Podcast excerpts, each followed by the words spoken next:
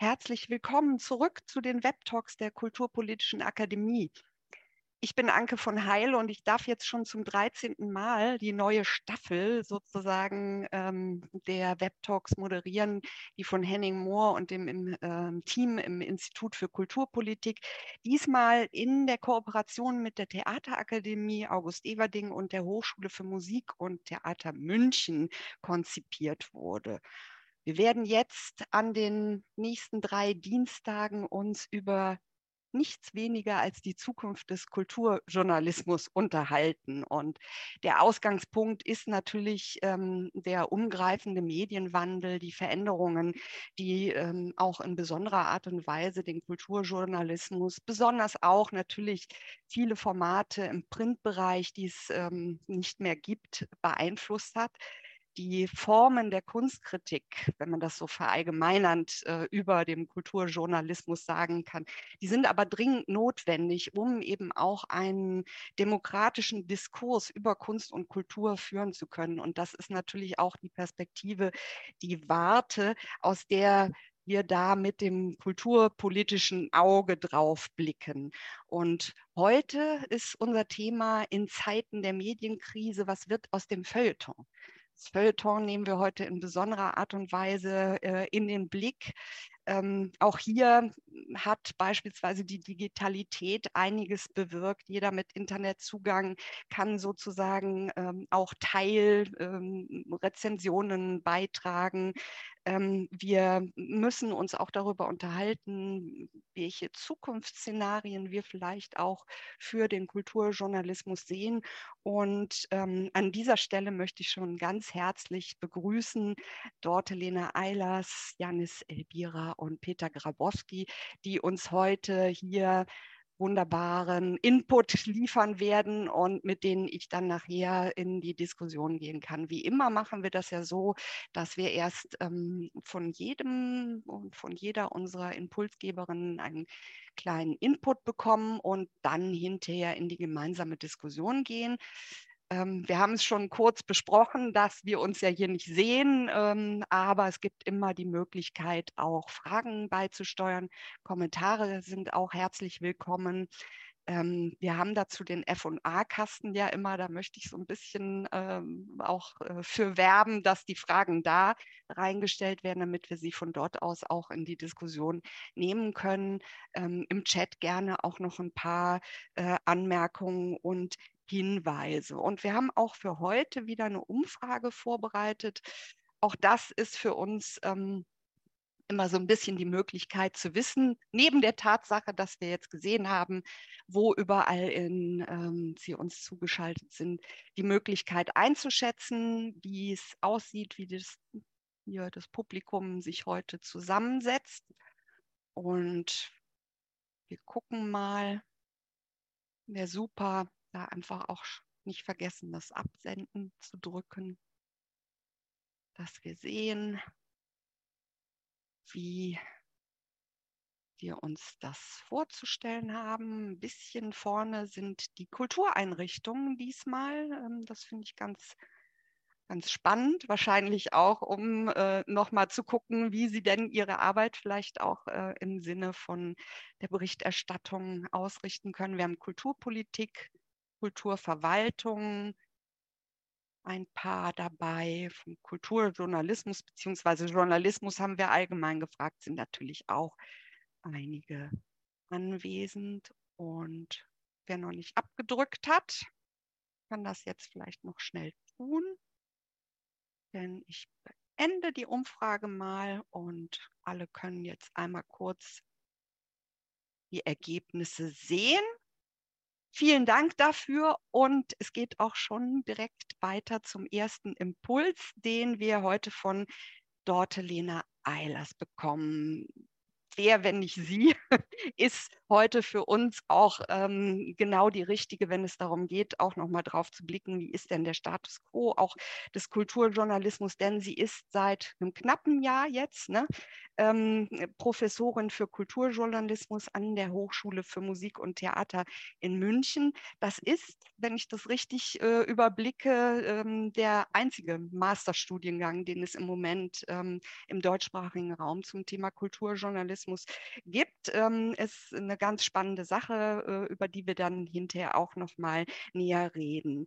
Ähm, Dorte Eilers war zuvor Chefredakteurin des Fachmagazins Theater der Zeit, Zeitschrift für Theater und Politik und ähm, von daher eben auch einer deiner Schwerpunkte ist äh, auch ähm, die Theaterkritik oder ähm, im Bereich Theater bist du beispielsweise in vielen Juries, unter anderem auch für den Theaterpreis des Bundes und ähm, misch dich in viele gesellschaftliche, politische und ähm, philosophische Diskurse ein. Und du hast mir noch ähm, einen Titel für deinen kurzen Impuls heute geschickt.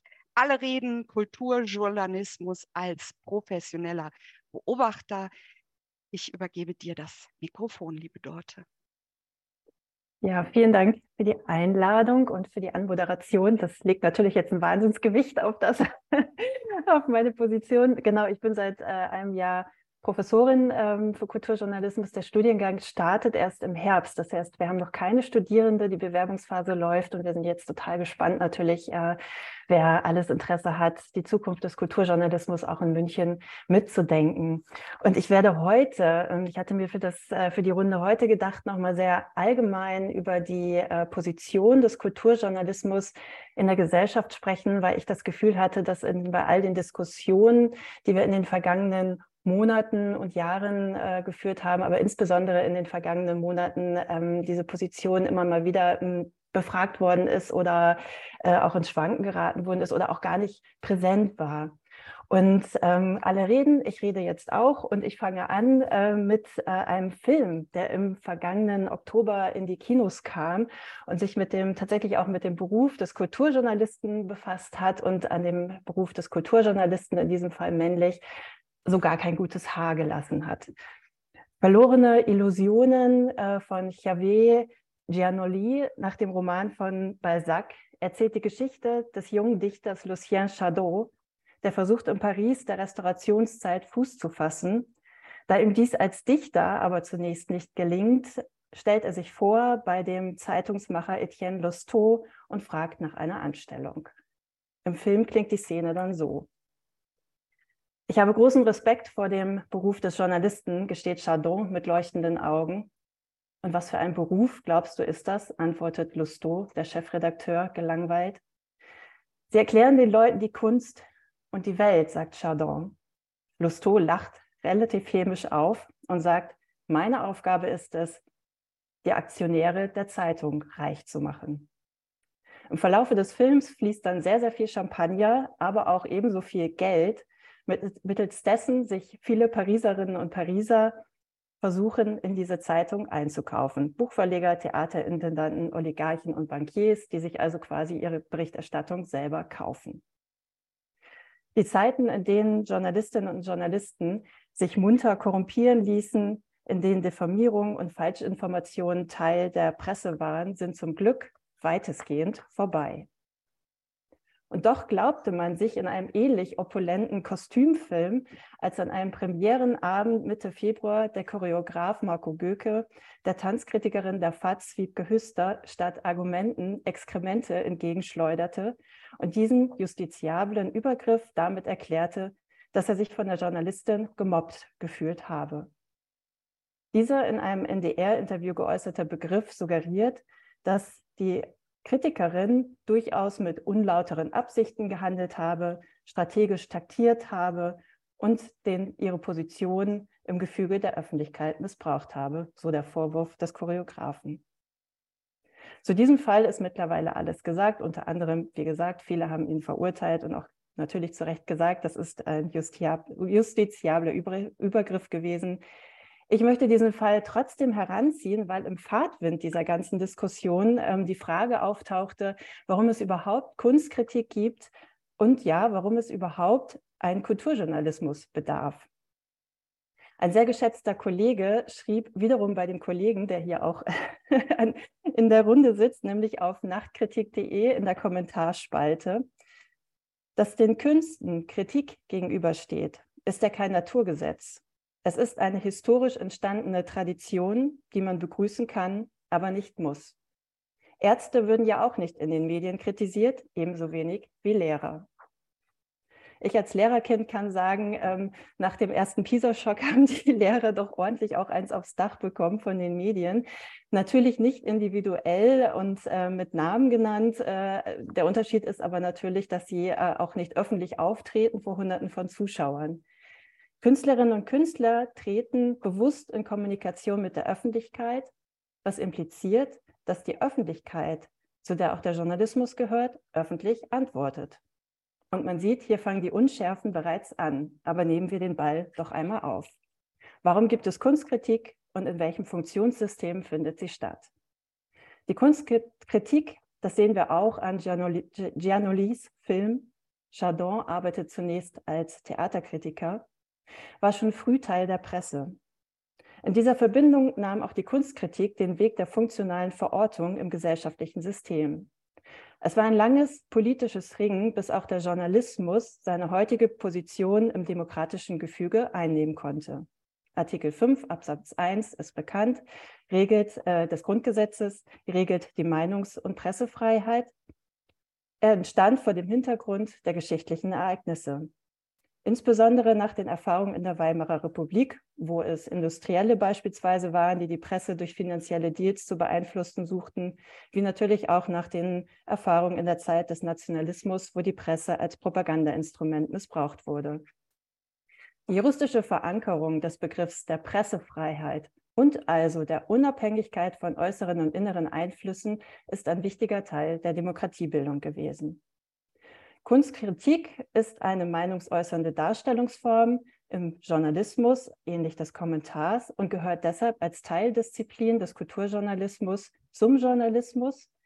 Das heißt, den Kulturjournalismus oder die Kunstkritik als reine Tradition zu definieren, wie in der Kommentarspalte bei nachtkritik.de geschehen, ist strukturell daher nicht ganz präzise. Welche gesellschaftliche Funktion nun hat der Journalismus und damit auch der Kulturjournalismus? Um diese Frage zu beantworten, lohnt der Blick in ein Buch, das schlank und elegant wie Gedanken wieder aufgreift, die der heute 93-jährige Autor 60 Jahre zuvor in einem 400 Seiten starken Theorieziegel ausgeführt hatte. Gemeint ist Jürgen Habermas ein neuer Strukturwandel der Öffentlichkeit und die deliberative Politik. Habermas beschäftigt sich darin erneut mit der Funktion der Öffentlichkeit, die er als Bestandssicherung der Demokratie definiert. Die politische Öffentlichkeit sei, paraphrasiert gesprochen, der Ort der politischen Willensbildung oder vereinfacht gesagt, der Ort, an dem sich Menschen über ihr Miteinander, ihre Umgangsweisen, ihre normativen Werte, die wiederum in politische Richtungsentscheidungen münden können, austauschen. Dieser Austausch, das betont Habermas, sei keine friedliche Seminarveranstaltung, es herrsche vielmehr ein fröhlich heterogener Plural von Meinungen, ja regelrecht eine Flut an Dissensen. Und hier nun kommt der Journalismus ins Spiel. Im Feld dieses, wie Habermas sagt, kommunikativen Grundrauschens habe der Journalismus die Funktion, den Input, der unter anderem über politische Parteien, Interessensverbände und PR-Agenturen in die Öffentlichkeit eingeschleust werde, journalistisch zu verarbeiten. Das bedeutet konkret, Informationen auf ihren Wahrheitsgehalt zu untersuchen, Themen und Meinungen einzuordnen und zu analysieren, Zusatzinformationen bereitzustellen, alternative Vorschläge zu machen, Pros und Kontras zu liefern und auch investigativ zu recherchieren. Durch den Input gesellschaftlicher AkteurInnen, den Throughput, wie Habermas es nennt, des Journalismus und den Output an Positionen entsteht das, was wir gemeinhin einen öffentlichen Diskurs bezeichnen. Was zum Teufel hat das nun alles mit einer Beethoven-Symphonie zu tun, die Theodor Korenzis gut oder schlecht oder so lala interpretiert? Anders als im Bereich der politischen Meinungsbildung befinden wir uns hier zunächst auf dem Feld des ästhetischen Urteils. Wer einmal in den Foyers unserer Theater- und Konzerthäuser seine Ohren spitzt, kann das, was Habermas kommunikatives Grundrauschen bezeichnet, kaum überhören. Frag zwei Menschen, wie sie ein Konzert finden, und du hast drei Meinungen. Kunst ist, und das ist ebenfalls grundgesetzlich verbürgt, frei. Aber ebenso frei ist es jedem, diese Kunst, wenn sie sich der Öffentlichkeit präsentiert, gut oder schlecht oder eben so lala zu finden. Der Kulturjournalismus hat die Aufgabe, diesen Diskurs über das Ästhetische aus dem beschränkten Raum des Theaterfoyers öffentlich verhandelbar zu machen. Die Kritik ist ein Debattenangebot, das in der Öffentlichkeit weiter diskutiert werden kann. Praktiziert wird das öffentliche Sprechen über Kunst, dem der Kulturjournalist, die Kulturjournalistin und nun klaue ich mir einen weiteren Begriff von Habermas, einen Argumentationshaushalt beisteuert, um die Begriffe gut oder schlecht oder so lala auszudifferenzieren und argumentativ zu belegen. Dieser ganze Komplex lässt sich natürlich nun funktional größer denken, finden Konzerte, Theaterabende und Opern doch in öffentlichen, teils städtischen, teils staatlichen Institutionen statt, deren ästhetisches Programm ebenfalls in der medialen Öffentlichkeit diskutiert werden kann und sollte. Und weiter. Warum überhaupt Beethoven? Ist unser europäischer Kanon nicht längst schon diskussionswürdig geworden? Und was ist mit Kurenzis? Soll er, wie es in den Feuilletons debattiert wurde, nun aufgrund der Finanzierung seines Ensembles durch russische Gelder ausgeladen werden oder auftreten? Wir sehen, Fragen der Kunst haben sich längst ins politische, gesellschaftliche, technologische, ökologische verlängert. Der Kulturjournalist, die Kulturjournalistin ist nicht mehr nur Kritikerin der Kunst, sie ist moderierend, debattierend, initiierend auf vielen Feldern des Kulturellen gefragt. Je heterogener die sozialen und kulturellen Lebensformen dabei sind, das betont auch Habermas, desto mehr fehle uns ein Grundkonsens über bestimmte Verabredungen und desto intensiver müsse öffentlich verhandelt werden. Der Soziologe Aladin Elmar Falani beschreibt diesen Zustand immer sehr konkret. Je mehr Leute am Tisch sitzen, desto hitziger und lebhafter werden die Diskussionen. Cut. Szenenwechsel oder besser gesagt Perspektivwechsel. Wahrscheinlich werden jetzt schon viele, die wie wir hier vor ihrem digitalen Endgerät sitzen, schon äh, versuchen, mit ihren äh, Piktogrammhänden sich zu melden, um Widerspruch anzumelden. Habermas in Zeiten der Digitalisierung gilt denn diese Theorie überhaupt noch, dieses klare Trennen von Input und Throughput und Output? Tatsächlich muss man sagen, haben sich die Bedingungen öffentlicher Meinungsbildung durch die Digitalisierung und Durchsetzung der sozialen Medien als Kommunikationsplattform grundlegend verändert. Informationen und Meinungen kursieren zahlreich im Netz. Hat der Journalismus heutzutage also, wo jeder und jeder sich öffentlich äußern kann, seine Funktion verloren? Blicken wir noch einmal auf den Fall Göke. Interessant war beispielsweise das Statement von Laura Berman, der Intendantin der Staatsoper Hannover. Sie machte am Ende dieses Statements eine Art Schlussspurtschlenker und kam auf die sozialen Medien zu sprechen, von denen sie beklagte, dass sich dort ja jeder und jede auf unterschiedlichsten Kanälen äußern könnte, zum Teil anonym und oft ohne jegliches Verantwortungsbewusstsein. Die Kritik hingegen belegte sie in ihrem Statement mit dem Adjektiv professionell, also die professionelle Kritik. Ich lese aus diesem Beitrag, vielleicht ist das ein wenig reingelesen, aber so stellte es sich mir dar. Ich lese aus diesem Beitrag ein Plädoyer für den professionellen Journalismus, auch oder gerade in Zeiten der sozialen Medien. Nicht umsonst ist Journalismus ein Ausbildungsberuf. Nicht umsonst gibt es Studiengänge wie den in München. Was vermitteln wir? Journalistisches Handwerk, technische Skills, auch im digitalen, Kenntnisse des Fachs, in unserem Fall Kunst und Kultur, sowie Ethik und Verantwortungsbewusstsein bezüglich der Rolle des der Journalistin im gesellschaftlichen Debattengefüge. Auch bei Habermas heißt es im Hinblick auf die sozialen Medien, die Autorenrolle muss gelernt werden.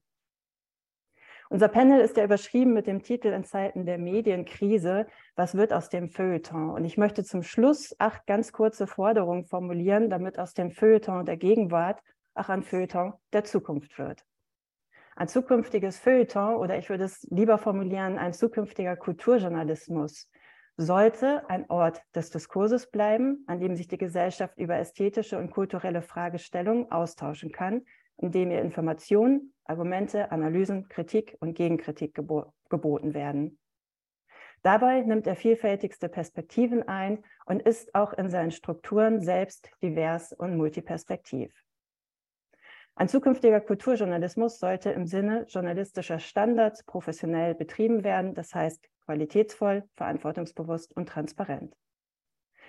Ein zukünftiger Kulturjournalismus muss unabhängig sein, denn sobald jemand Geld für journalistische Inhalte bezahlt, in Klammern ohne dass sie durch das Wort Anzeige, Paid Content oder Medienpartnerschaft gekennzeichnet sind, findet journalistische Öffentlichkeit nicht mehr entlang journalistischer Entscheidung statt, sondern folgt dem Geld, siehe Balzac.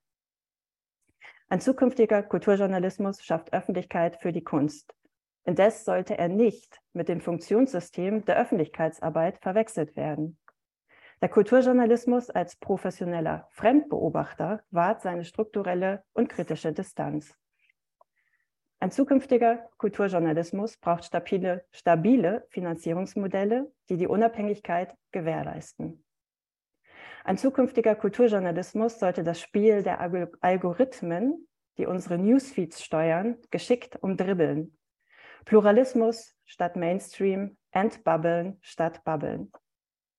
Ein zukünftiger Kulturjournalismus sollte im Zuge des Datenmanagements nicht zum neutralen, entpolitisierten Dienstleister zum Koordinationszentrum von Content werden, sondern den Charakter als Ort der kulturellen Debatte wahren.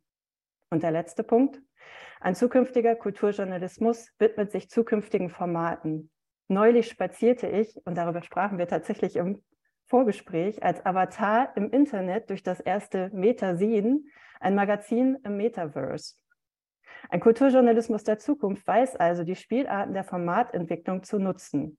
Dabei sollte er auch im Sinne der Debatte Formen und Formate finden, mit den Leserinnen und ZuhörerInnen in den öffentlichen Diskurs zu gehen, also die Einbahnstraße des Kommunizierens zu durchbrechen.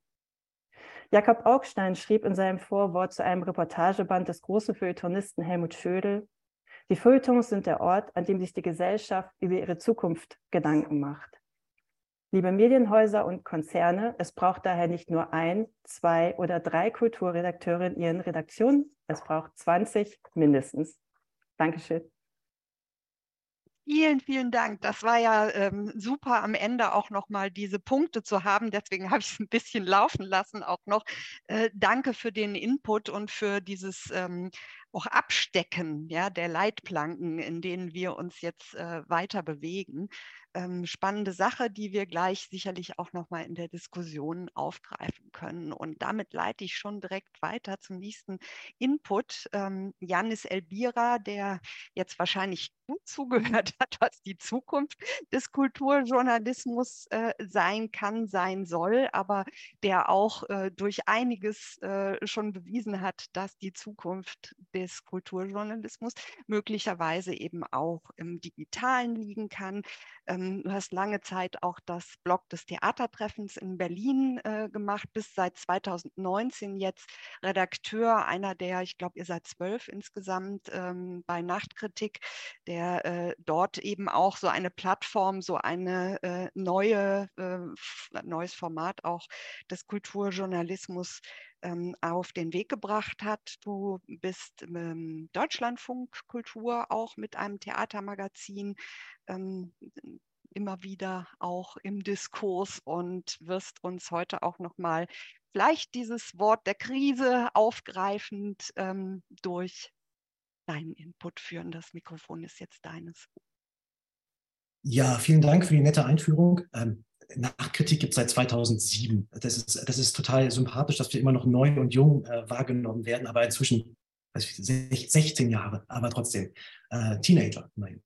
Ähm, ja, vielen Dank. Äh, vielen Dank auch dort für die, für die sehr weite äh, Absteckung des Feldes. Das ist total ähm, gut, dass ich darauf aufbauen darf, weil, äh, wie Anke gerade schon andeutete, bei mir geht es jetzt darum, ähm, warum vieles von dem, auch was du gerade am Ende skizziert hast, einfach so gerade nicht zu klappen scheint. Ähm, also ich beschäftige mich tatsächlich in meinem kleinen Impuls jetzt mit der Krise und vor allen Dingen mit der Behauptung, warum das Feuilleton oder das, das Feuilleton in einer Krise stecke.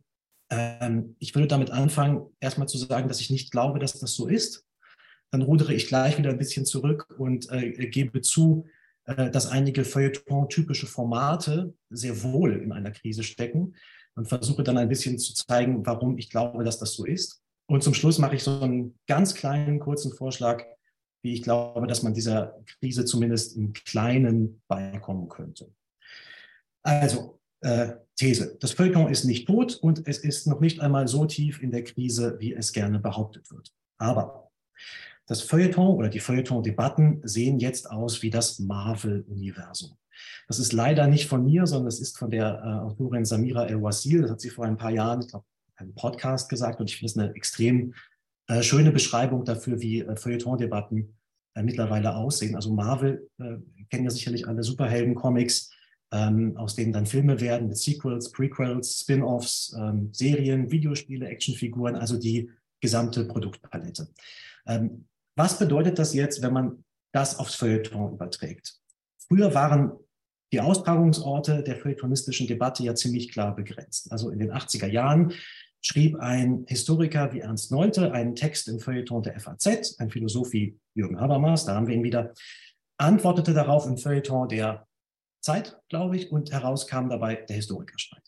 Ähm, das, das fand natürlich auch anderswo statt und wurde auch in anderen Publikationen und Medien debattiert, aber eben sozusagen immer auf satisfaktions satisfaktionsfähiger Ebene, also immer innerhalb der äh, bürgerlich-akademischen Sphäre der Anerkennung. Leitmedien stritten mit Leitmedien, Professoren stritten mit Professoren und gendern muss man in dem Kontext, glaube ich, nicht mehr unbedingt. Ähm, wenn man das vergleicht mit einer zeitgenössischen Debatte, wie zum Beispiel der um die Dokumenta im letzten Jahr, dann sieht man natürlich sehr schnell, dass das heute sehr anders aussieht. Da kommt der Aufschlag zur Debatte erstmal oft gar nicht aus dem Feuilleton, sondern er entsteht zum Beispiel durch die Schwarmintelligenz auf Twitter. Da sieht jemand was, findet das diskussionswürdig, skandalös vielleicht, veröffentlicht es. Andere springen drauf an, die Debatte kommt ins Rollen und dann oft erst greift das klassische Feuilleton die so angestoßene Debatte auf und spielt sie dann über alle Verbreitungskanäle aus. Also als gedruckter Text, oft inzwischen als Podcast, nochmal vielleicht als Video und nicht zuletzt auch wieder auf Social Media auf der dann wiederum die Debattenträger zusätzlich noch einmal als individuelle Stimmen in Erscheinung treten, also losgelöst quasi von den äh, Primärerzeugnissen der feuilletonistischen Produktion. Ähm, das passiert dann zum Beispiel in diesen ja gerade oft anzutreffenden äh, vielteiligen Threads, die ihrerseits ja eigentlich auch wieder nichts anderes sind als Artikel, aber eben auf, auf Twitter oder auf anderen Plattformen. Und wer darauf jetzt noch reagieren will, der oder die muss natürlich diese Unmenge an Material überblicken oder muss vermeintlich zumindest diese Unmenge an Material überblicken, die da durch verschiedenste Sender auf verschiedensten Wegen, auf verschiedensten Plattformen bereits in den Diskurs geschickt wurden. Ähm, und das ist dann sozusagen eben dieser Marvel-Universum-Effekt. Und genau dieses Phänomen, dass sich plötzlich neben die früheren Platzhirsche eine andere Öffentlichkeit stellt, hat man ja jahrelang versucht zu disqualifizieren, indem man immer wieder gebetsmühlenartig betont hat, ach, im Internet kann sich ja jeder äußern. Das ist genau das, was äh, Dorte Eilers vorhin auch nochmal mit Verweis auf Laura Berman gesagt hat. Ähm, Jürgen Kaube, Feuilletonchef der FAZ, hat noch vor zwei, drei Jahren in einem Gespräch gesagt, er sehe einfach nicht ein, warum er unbedingt lesen solle, was jemand, der sich Mickey Mouse 123 nennt, auf Twitter schreibt. Ähm, kann, ich verstehen, dass man das so sieht als Jürgen Kaube. Aber es geht an der tatsächlichen Diskursrealität in den sozialen Medien natürlich inzwischen meilenweit vorbei. Aber genau dieses Entmachtungsmoment, nämlich dass die Gatekeeper des klassischen Feuilletons ein Tor bewachen, das vielleicht gar nicht mehr als so spielentscheidend wahrgenommen wird. Das kann man natürlich als Krise des Feuilletons interpretieren. Ökonomisch mag das in unterschiedlichsten Abstufungen auch stimmen, aufmerksamkeitstechnisch ganz bestimmt. Aber was meint denn eigentlich Feuilleton als Minimaldefinition?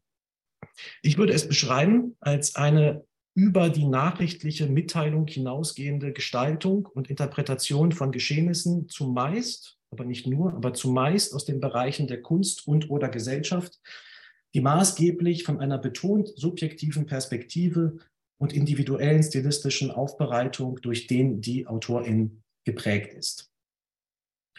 Und wenn man das mal als Definition nimmt, dann glaube ich, dass das feuilletonistische Denken unverändert extrem gefragt ist. Ich glaube, das Feuilleton ist viel mehr expandiert. Es ist eigentlich größer geworden. Es ist über die Seiten der Zeitungen hinausgeschwappt und es hat sich in Podcasts, auf YouTube, auf Twitter auch eine neue und eben nicht mehr nur Leserinnenschaft, sondern auch Zuhörer- und Zuseherinnenschaft erschlossen. Schauen Sie sich zum Beispiel mal diese unglaublich vielen total erfolgreichen Podcasts der Zeit, der Süddeutschen Zeitung oder des Deutschlandradios an. Das ist eine, ist eine riesige Produktpalette, die es da gibt. Und ich würde behaupten, dass das bis in die Wissenschafts- und Politikangebote hinein eigentlich feuilletonistisch angelegte Formate sind. Die sind sehr stark durch bestimmte AutorInnen geprägt, die haben stilistisch einen sehr hohen Wiedererkennungswert, die interpretieren subjektiv und so weiter. Also merkt man, dass das feuilletonistische Denken auch in seinem oft ja überraschenden, assoziativen, persönlichen, vielleicht gerade die tatsächlich unserem veränderten Medienkonsum naheliegendste journalistische Gestaltungsform ist. Aber das ändert ja nichts daran, und das wäre der zweite Teil, dass wir bestimmte klassische Feuilleton-Formate trotzdem eben in einer Krise wählen. Und allen voran ist das natürlich die gute alte Rezension. Früher das Flaggschiff, Flaggschiff-Format jedes Feuilletons, heute ein Defizitgeschäft, sowohl für die meisten Redaktionen als auch für viele und insbesondere freie AutorInnen. Das gilt zumindest für die, sage ich jetzt mal, Live-Veranstaltungskritik. Die Literaturkritik, Filmkritik vielleicht auch, ist da, glaube ich, nochmal ein bisschen anderer Fall. Es soll jetzt aber nicht so sehr ums Ökonomische gehen, sondern darum, warum vor allem KünstlerInnen und teilweise auch von Seiten von LeserInnen der Kritik momentan oft ein ziemlich schlechtes Zeugnis ausgestellt wird. Man hat das äh, an der Geschichte, die äh, Dorte Eilers vorhin skizziert hat aus Hannover, die Hundekot-Attacke Hundekot -Attacke ja sehr eindrücklich sehen können, ähm, wie dort viele mh, doch so eine Art Verständnis geäußert haben für diese ja tatsächlich wirklich äh, absurde Tat. Niemand wollte das so richtig gutheißen, aber in den sozialen Medien gerade hat man dann doch viele lesen können, die so klammheimliche Sympathien dafür zeigten, dass jetzt jemand tatsächlich mal so weit gegangen ist und es einer Kritikerin mal so richtig gezeigt hat.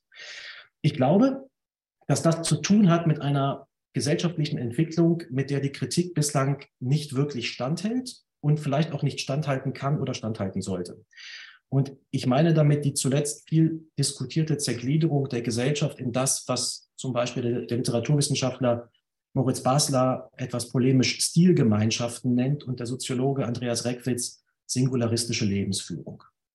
Will heißen, in der Gesellschaft treten sehr partikulare Communities auf, die sich in ihren Interessen oder ihrem Konsumverhalten klar und bewusst abgrenzen gegenüber anderen ebenso partikularen Communities. Es entsteht wie Andreas Reckwitz schreibt, eine radikal am Besonderen, am Besonderen ausgerichtete Gesellschaft, die in der Spätmoderne eine Krise des Allgemeinen nennt. Die Kunst entdeckt natürlich die Potenziale dieser singularistischen Lebensführung und schafft zunehmend extrem zielgruppenspezifische Angebote. Die Erosion des Kanons, eben auch schon beschrieben, also der klassischen Manifestierung des Allgemeinen, vor allem im Theater, wird deswegen zum Beispiel seit Jahren überschrieben, korrigiert oder erweitert. Das ist sicherlich eine der sichtbarsten Formen dieser äh, Partikularisierung des Angebots. In der Kunst, im Theater findet man sich inzwischen häufig in Veranstaltungen, die wie maßgeschneidert scheinen, um zum spätmodernen Lebensstil der erfolgreichen Selbstverwirklichung beizutragen. Man wird bestätigt, bestärkt, vielleicht auch noch milde herausgefordert, aber vor allem ist man unter sich. Und was macht die Kritik in dem Ganzen? Sie stört natürlich, weil sie ständig ausrutscht auf dem Glatteis der vielfältigen Besonderheiten, weil sie der Sache, wie man so sagt, vermeintlich nicht gerecht wird. Ich habe gestern einen Podcast gehört von ähm, Theater der Zeit, in dem war Julia Wissert zu Gast. Julia Wissert ist die Intendantin am Schauspiel Dortmund.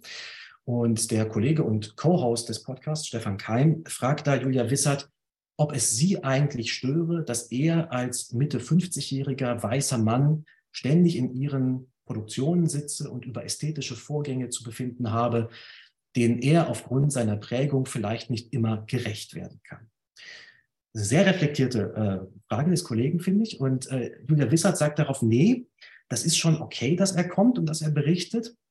Aber manchmal würde sie sich, würde sie sich schon wünschen, dass es, um bestimmte Themen zu setzen, von außen eine Resonanz gäbe, die, Zitat, bestimmte Lesbarkeiten dekodiert, dekodiert, die sich euch, also den Kritikern, den etablierten weißen Kritikern, vielleicht entziehen. Und das ist ja schon interessant. Also die Kritik wird als eine Übersetzungsdienstleistung verstanden, die dabei helfen soll, Themen zu setzen. Und ich glaube, dass das ein äh, Verständnis von Kritik ist, das gerade an sehr vielen Institutionen prägend ist und auf dem sich, glaube ich, in vielem auch der Ärger gründet, wenn die Kritik dabei mal wieder nicht mitmacht, beziehungsweise das viele Besondere, das da gezeigt wird, gar nicht mehr richtig versteht. Aber davon allein gerät ja die Kritik noch nicht in die Krise, dass die Kunst mit ihr nicht zufrieden ist. Das Ganze geht nämlich in zwei Richtungen.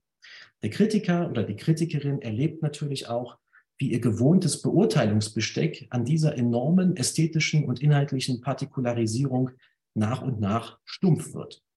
Auch auf Seiten der Kritik gibt es eine spürbare Verunsicherung und ich gehe überhaupt nicht mit mit der häufig gehörten Einschätzung, die Kritik sei in den letzten Jahren bissiger, gehässiger oder bösartiger geworden. Ich finde, das Gegenteil ist der Fall. Und das ist an sich auch eine gute Sache.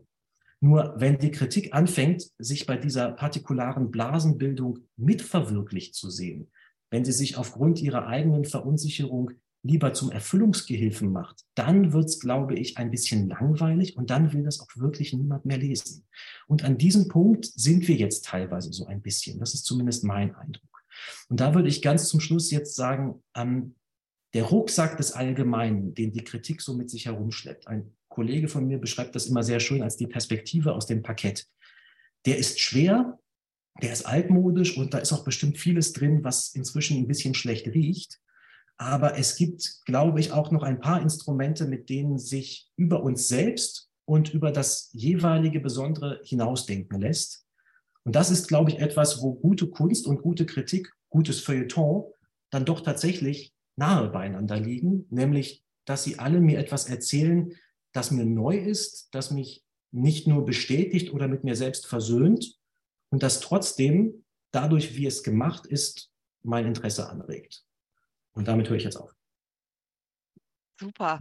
Vielen, vielen Dank, Janis. Ähm, auch nochmal, man merkt, wie viele Richtungen wir jetzt auch nochmal vielleicht dann am Ende in der Diskussion zusammenbinden können. Auch das Thema Gatekeeping und äh, Blasen, das ist, äh, glaube ich, etwas, was wir gleich auch nochmal besprechen müssen. Vielen Dank auf jeden Fall für deine Gedanken und deinen Input. Und damit komme ich zu Peter Grabowski, dem kulturpolitischen Reporter, mit äh, dem ich schon lange auf äh, Twitter, ich habe mich immer so gefreut, dass jemand eben wirklich auch da ähm, äh, in meinem damals Lieblingsnetzwerk äh, so viel unterwegs ist. Du bist auch Blogger, also hast eben auch äh, da schon, ich glaube, seit über zehn Jahren oder so existiert das äh, Blog Kulturpolitischer Reporter.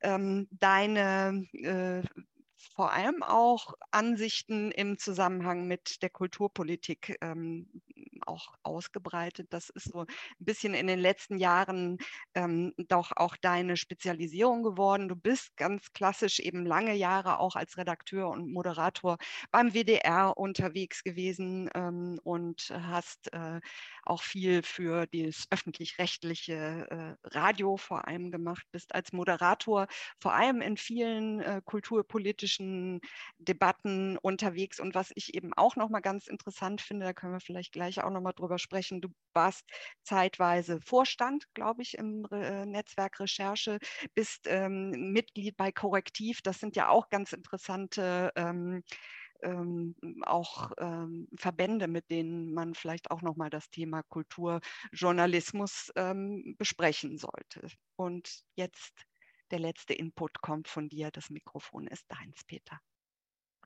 Und ich sage herzlichen Dank, äh, begrüße auch alle ganz äh, freundlich ähm, und ähm, danke für die Einladung. Ich sage zu diesem Punkt tatsächlich nochmal was. Ich ähm, bin eigentlich, also ich bin studierter Psychologe und ähm, bin in das Radio gekommen, wie das wäre eine eigene Sendung wert und ähm, habe das aber nicht gelernt habe mir also alles selber beigebracht und bin im Laufe dieser Rundfunkjournalistinnen-Karriere, vor allen Dingen im Rundfunk, war ich tätig, ähm, zur Kulturpolitik gekommen vor 14 Jahren. Das ist auch was, was man nicht lernen kann. Das, ähm, ähm, nirgendwo gibt es eine Ausbildung Kulturpolitikjournalismus. Das hat sich so ergeben, kann man an anderer Stelle mal thematisieren. Ich bin also kein Kulturjournalist und auch kein gelernter Kulturjournalist. Ich komme also nicht aus irgendeiner künstlerischen Richtung und ich ähm, ähm, äh, bin deswegen ähm, mit einer anderen Haltung daran gegangen, weil ich gucke auf diesen Gegenstand vergleichsweise nüchtern. Ich befasse mich jetzt sehr explizit mit dem Kulturpolitikjournalismus in den nächsten neun Minuten. Ähm, der erfüllt die gleichen Fun Funktionen, ähm, die das Feuilleton insgesamt erfüllt. Nämlich, das steht eigentlich auf zwei Beinen nach meiner festen Überzeugung. Es geht auf der einen Seite um die Information, die Einordnung und die Kommentierung von Vorgängen ähm, für die Öffentlichkeit. Ähm, das Feuilleton insgesamt, Vorgängen ähm, innerhalb von Kunst- und Kulturbetrieb und ähm, der Kulturpolitikjournalismus eben mit der Kulturpolitik. Und die zweite Ebene oder das zweite Standbein ist die Reflexionsebene und die kritische Instanz, die das für Akteurinnen und Akteure ist. Ähm, also sozusagen nach innen in den Betrieb gewandt, nicht für die Gesamtöffentlichkeit. Das gilt für das Feuilleton und den Kulturjournalismus. Kunstjournalismus würde man manchmal sogar sagen können im Speziellen, denn äh, da kommen wir an die Rolle von KritikerInnen, wie äh, jetzt äh, zuletzt an, äh, an dem Fall Göke Hüster äh, diskutiert. Ähm, aber das ist eine ganz wesentliche Funktion, die Kulturjournalismus hat ähm, der Kulturpolitikjournalismus verlangt in speziellen Dingen Fachkenntnis, nämlich äh, in der Kultur- und Kunstproduktion selbst, weil sonst kann man Kulturpolitik nicht tatsächlich ähm, berichten und beurteilen. Es geht aber auch um die Konzepte, äh, die hinter Kultureinrichtungen und kulturellen Landschaften insgesamt stehen. Was meine ich mit kulturellen Landschaften? Ich meine zum Beispiel die Angebotspalette, die eine Kommune als Organisationseinheit oder ein Landkreis oder oder auch ein Land, denn wir haben ja eine verfassungsgemäße Kulturhoheit der Länder und in Deutschland eben ein Bundesland als kulturelle Landschaft anbietet. Ähm, da stecken ja Konzepte und Ideen hinter, mit denen man sich ein bisschen auskennen sollte. Die rechtlichen Grundlagen und die Instrumente der Kulturförderung sind ganz wesentlich. Da äh, scheitert es schon bei sehr, sehr vielen KulturjournalistInnen. Das kann jeder mal ausprobieren und ganz einfache Fragen in seiner Kulturredaktion stellen. Was was eigentlich die rechtliche Grundlage der Kulturförderung ist. Das ist eine, wird eine der lustigsten fünf Minuten, die man als Journalist erleben kann. Ähm, ja, gehe ich jetzt nicht weiter drauf ein. Kulturpolitische Programme und Ausrichtungen, ähm, damit meine ich das, was ähm, in der Kulturpolitik im Speziellen die unterschiedlichen AkteurInnen und zwar auch sortiert nach den politischen Parteien unterscheidet. Da gibt es natürlich tatsächlich äh, sehr grundlegende äh, ideologische Unterschiede. Konservative verfolgen mit Kulturpolitik in der Regel andere Ziele als Linke oder Liberale. Ähm, und das spielt für die Berichterstattung über und die Einordnung von Kulturpolitik eine große Rolle. Letzter und ganz elementarer Punkt, wie funktionieren eigentlich politische Prozesse und Mechanismen? Künstlerinnen und Künstler aber auch Museumsdirektorinnen und Theaterintendanten haben wenig bis gar keine Ahnung davon, wie der Staat eigentlich funktioniert. Wenn man sich mit denen darüber unterhält, äh, kann man gleich die nächste Comedy-Show draus filmen. Das macht es aber äh, problematisch, was deren Agieren in einer politischen ähm, und ansonsten Öffentlichkeit angeht. Das Problem ist also, viele KulturjournalistInnen haben diese Kenntnisse nicht und sie wissen auch nicht, dass sie sie nicht haben, sondern als Bürgerinnen insgesamt haben sie so ein Gesamtverständnis von Politik und Staat und glauben daraus beurteilen zu können, wie kulturpolitische Prozesse funktionieren. Und das äh, klappt dann nicht und zeigt sich unheimlich oft daran, dass sie vieles falsch einschätzen und vor allen Dingen falsche Prognosen abgeben. Gleichzeitig gibt es von Kulturjournalistinnen und Kulturjournalisten eine nicht immer intendierte, aber tatsächlich von außen betrachtet stattfindende mentale Solidarisierung mit Künstlerinnen und Künstlern. Wir sagten bei Sportlern, bei Sportjournalisten hieß es früher immer, das sind die Fans, die es hinter die Bande geschafft haben. So ist das bei Kulturjournalistinnen und Kulturjournalisten auch oft. Ich will jetzt nicht sagen, dass alle die Kunstgeschichte und äh, Kunst studiert haben und dann nicht reüssiert haben, Kulturjournalisten geworden sind. Ähm, Im Popjournalismus hatten wir das früher. Da saßen die Musikredaktionen immer voll mit Leuten, die auch Gitarre spielten, es aber nicht bis in eine Band geschafft haben. Ähm, äh, das ist ein schwieriges Thema. Ähm, die Konsequenz ist aber eben, ähm, dass diese, ähm, dass es zu so einer Wagenburg-Mentalität kommt, ähm, die dazu führt, dass sowohl der Kulturjournalismus als auch die Künstlerinnen und Künstler sich gegen die Restgesellschaft quasi abschotten. Ähm, man merkt das zum Beispiel oder hat das gut merken können in den letzten drei Jahren anhand der Beurteilung der Corona-Hilfen. Es gab einen Unisono-Aufschrei, die Kultur sei vergessen worden und wir Künstler kommen als Letzte dran und ich weiß nicht was alles. Ähm, das genaue Gegenteil war der Fall. Tatsächlich ist die Kultur in der Bundesrepublik Deutschland die einzige gesellschaftliche Sparte gewesen, die ein eigenes Hilfsprogramm bekommen hat, neben allen allgemeinen Hilfen. Das hätten die sich im Tourismus und in der Gastro ganz dringend gewünscht. Das haben die aber nicht gekriegt. Die sind übrigens wirtschaftlich bedeutender als ähm, die Kunst- und Kulturproduktion. Die haben aber kein eigenes Hilfsprogramm gekriegt. Stattdessen darf sich dann Till Brönner in irgendeinem schlecht gedengelten Video hinsetzen und behaupten, die Politik würde sozusagen die Kultur äh, in das Nirvana rammen äh, und kriegt auch noch von allen Journalistinnen und natürlich von Künstlerinnen und Künstlern Beifall dafür. Endlich sagt's mal einer und der doofe Zimmermann vom Kulturrat engagiert sich sowieso nicht richtig für uns. Ähm, daran merkt man, wie wenig Plan die AkteurInnen davon haben, wie die Realität ist gilt allerdings nicht erst seit Corona an Fachkenntnis von KulturjournalistInnen ähm, schon allein über die Begriffe, die ganz elementar für künstlerische Produktion ähm, und Betrieb sind. Ähm, versuchen Sie einfach mal in Ihrer Redaktion, sich von jemandem auf Anhieb erklären zu lassen, was der Unterschied zwischen Urheberrecht und Copyright ist. Das ist ein Riesenspaß. Ähm, wer äh, kann tatsächlich sagen, was mit Kultur- und Kreativwirtschaft gemeint ist?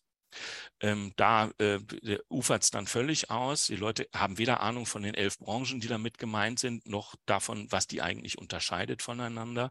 Mein persönliches Steckenpferd ist übrigens immer der Begriff Subvention. Ich bin seit äh, 25 Jahren Süddeutsche Zeitungsabonnent und ich schreibe wie ein notorischer Querulant seit 25 Jahren an die Süddeutsche Zeitung für jeden Artikel, in dem dieser Begriff im Feuilleton falsch verwendet worden ist. Damit kann ich mittlerweile Bände füllen mit diesen, äh, mit diesen Beiträgen. Alle GroßkritikerInnen äh, des deutschen Feuilletons haben keine Ahnung, was eine Subvention ist. Aber alles ist natürlich hochsubventioniert. Ist es tatsächlich nicht, zumindest nicht in Deutschland. Die Kulturpolitik ist so eine Art Afrika des Feuilletons. Also berichtet wird immer nur über Krisen, Kürzungen, analog zu Krisen und Hungersnöten, ähm, äh, Schließungen, Streichungen, Kostenexplosionen, Personalquerelen. Es gibt aber überhaupt keinen sachlichen, dauerhaften, konstanten Diskurs über zum Beispiel die Konzepte, die hinter Museen stehen oder hinter Theatern. Was machen wir eigentlich als Gesellschaft da? Warum fördern wir das? Das wird überhaupt gar nicht ausgebreitet gegeben oder dann geschweige denn diskutiert. Ähm, es gibt auch keine Berichterstattung oder gar Diskurs über den Alltag und die Grundlagen des Betriebes. Also was sind eigentlich die Aufgaben und Funktionen von Museen, Theatern, Bibliotheken, kulturellen Angeboten? Was steckt da eigentlich hinter? Was sind die Ziele der Arbeit dieser Institutionen? Was sind die Kriterien für Erfolg und Misserfolg? Da wird dann einmal im Jahr werden dann Ticketzahlen oder Zuschauerinnenzahlen ähm, ähm, ähm veröffentlicht und daran bemisst sich dann, fatalerweise für alle der Erfolg von einer Kultureinrichtung. Über die Legitimation von Kultureinrichtungen wird kaum gesprochen und über ihren Bedeutungsverlust dann auch nicht. Die Kultur Politikberichterstattung ist schon überregional suboptimal. Ich habe gerade angedeutet, was ich damit meine. Ganz schlimm ist es allerdings im lokalen Bereich. Das hat was mit der auch von Janis ähm, an anderer Stelle schon ähm, äh, angedeuteten Krise zu tun, dass natürlich das Wegsterben von Lokalredaktionen ähm, und ähm, Lokalpresse überhaupt dazu führt, dass es überhaupt keine kritische Instanz mehr gibt, die zum Beispiel auf die Arbeit von Kulturausschüssen in Räten und in Kreistagen guckt. Und da das wie kommunizierende Röhren funktioniert, wie überall woanders in der Politik auch, da wo die Presse eine starke Wächterfunktion hat, ist natürlich auch die Politik gefordert, sich diesen kritischen Aspekten hin, ähm, äh, an denen zu orientieren und den Nachfragen Genüge zu tun. Da, wo das nicht passiert, wird auch die Kulturpolitik immer laienhafter. Und das macht es äh, zu einem Riesenproblem, denn wenn diese mediale Wächterfunktion wegfällt, dann hat das äh, Folgen für die Arbeit von Kulturausschüssen. Die Politik entscheidet ohne Rückkopplung, weil kritische Stimmen im öffentlichen und das heißt im medialen Raum nicht vorkommen. Wenn der Kulturjournalismus sich nicht professionell für Kulturpolitik interessiert, dann wird auch die Kulturpolitik in den Kommunen vor allen Dingen, aber auch auf Land- und Bundesebene immer laienhafter. Gleichzeitig abschließend darf Kulturjournalismus und auch Kulturpolitikjournalismus sich natürlich nicht selbst überschätzen. Das kommt auch in äh, der Bewerbung für diesen Webtalk vor. Medien sind nicht die vierte Gewalt. Es gibt im demokratischen Rechtsstaat drei Gewalten mit Verfassungsrang und das ist gut so. Medien sind ein, wenn auch elementarer Bestandteil von Öffentlichkeit, aber Interessenverbände und Zivilgesellschaft sind mindestens gleichwertige politische Akteure, wenn man denn Politik als Agieren in der Polis begreift. Und dieses Agieren in der Polis, das tut auch der Kulturjournalismus. Über dessen Zukunft sprechen wir jetzt gleich. Danke. Wunderbar, vielen Dank, Peter. Auch nochmal so ein bisschen ähm, wachrütteln äh, in die Richtung. Auch man muss schon äh, Begrifflichkeiten auch nochmal äh, äh, scharf schneiden. Ähm, und äh, ich glaube, für unsere Debatte haben wir jetzt genügend Material. Ich will nochmal mit Blick auf äh, diejenigen, die uns hier zugeschaltet sind, sagen, gerne in den FA-Kasten auch etwas äh, reinschreiben, was wir aufnehmen können in unserer Diskussion. Wir haben jetzt drei Inputs gehört, in denen es wirklich auch ähm, so viele Ausrichtungsfragen, vielleicht auch Fragen nach der Qualität, auch ähm, Dorte Eilers hat schon gesagt, eben auch, was, was muss die Zukunft des Kulturjournalismus ähm, bringen? Was äh, sind vielleicht auch die Dinge, die in einer Ausbildung äh, eine Rolle spielen? Ähm, Janis Elbira hat auch noch mal sehr schön reingeholt ähm, die Frage eben wie ähm, auch die Thematik in den sozialen Netzwerken, die Frage, jeder kann sich äußern, was machen wir damit, wie, wie hören wir zu? Das fand ich auch einen ganz, ganz äh, äh wichtigen Aspekt. Und äh, Peter, du hast jetzt noch mal mit dem Blick auch auf das aufzumachen, was was Kulturpolitik ähm, sein kann, auch nochmal deutlich gemacht, warum hm, eben die Kulturpolitische Akademie sich auch mit dem Thema Journalismus beschäftigt. Denn es geht ähm, um die Öffentlichkeit, um die Frage auch, was beeinflussen wir auch damit. Und in diesem Zusammenhang ähm, ist mir auch nochmal aufgefallen, die Frage ähm, nach Qualität, nach äh, Standards vielleicht auch, nach Dingen, die aus eurer Sicht wichtig sind. Ähm, ist denn auch der ausgewogene, ähm, auch faktenbasierte Kulturjournalismus ganz wichtig und ähm, das richtige Mittel gegen sowas wie Echokammern, die wir ja auch vielleicht als ein Problem unserer heutigen Gesellschaft sehen können. Ähm, was, was würdet ihr da sagen? Ähm, dort hast du ja schon mal so kurz aufgetan, dass es das durchaus da auch geben könnte, ne? dass da Blasen entstehen. Aber ähm, wie muss eben da oder wie wichtig ist da auch das, die Verantwortung, die der Kulturjournalismus hat? Genau, ähm, diese Bubblebildung, die hatte sich jetzt erstmal so auf das rein technische Moment der, der Algorithmen bezogen. Ne? Das heißt also, das wird ja quasi den Algorithmen der, der sozialen Medien immer nachgesagt, dass sie einem quasi immer nur das zuspielen, was man, was äh, auf der Strecke liegt bei einem selber, ne? was man vorher irgendwie recherchiert hat oder gelesen hat.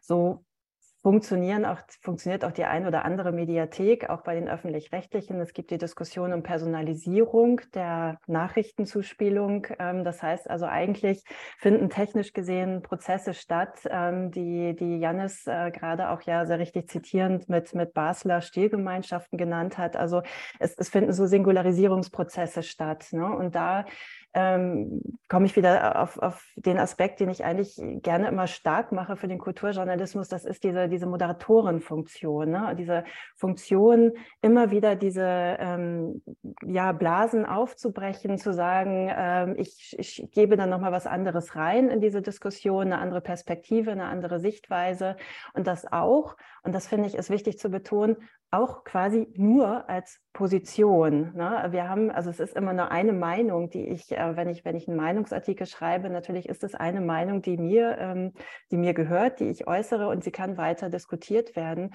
Deswegen ich, wie gesagt, finde diese Moderatorenfunktion eigentlich viel ähm, passender als äh, den Begriff des Gatekeepers, der Ne, der war früher, war der vielleicht relevant. Ne? Also Helmut Dietl, äh, Kiroyal, da hat das noch funktioniert. Ne? So die erste Folge, da geht es darum, so wer in die Zeitung kommt, entscheide ich. Franz Traver Krötz, äh, der da als, als Journalist agiert hat und versucht hat, irgendwie alle anderen, die er nicht haben wollte, aus der Zeitung rauszuhalten.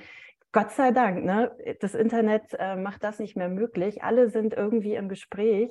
Und ich sehe eben, wie gesagt, ne, die Funktion des, des Kulturjournalisten, ähm, der auch ein bestimmtes Mindset hat durch ähm, immer die Beschäftigung mit kulturellen Themen, mit Kunst auch, ähm, diese Debatten in der Gesellschaft äh, gut äh, und verantwortungsvoll moderieren zu können. Das klingt immer so ein bisschen scholastisch, ne, wenn man sagt, die Autorenrolle muss, muss gelernt werden, wie Habermas das äh, formuliert hat. Aber ich glaube schon, dass man ein, gewisser, ein gewisses Gespür für Kommunikation haben muss.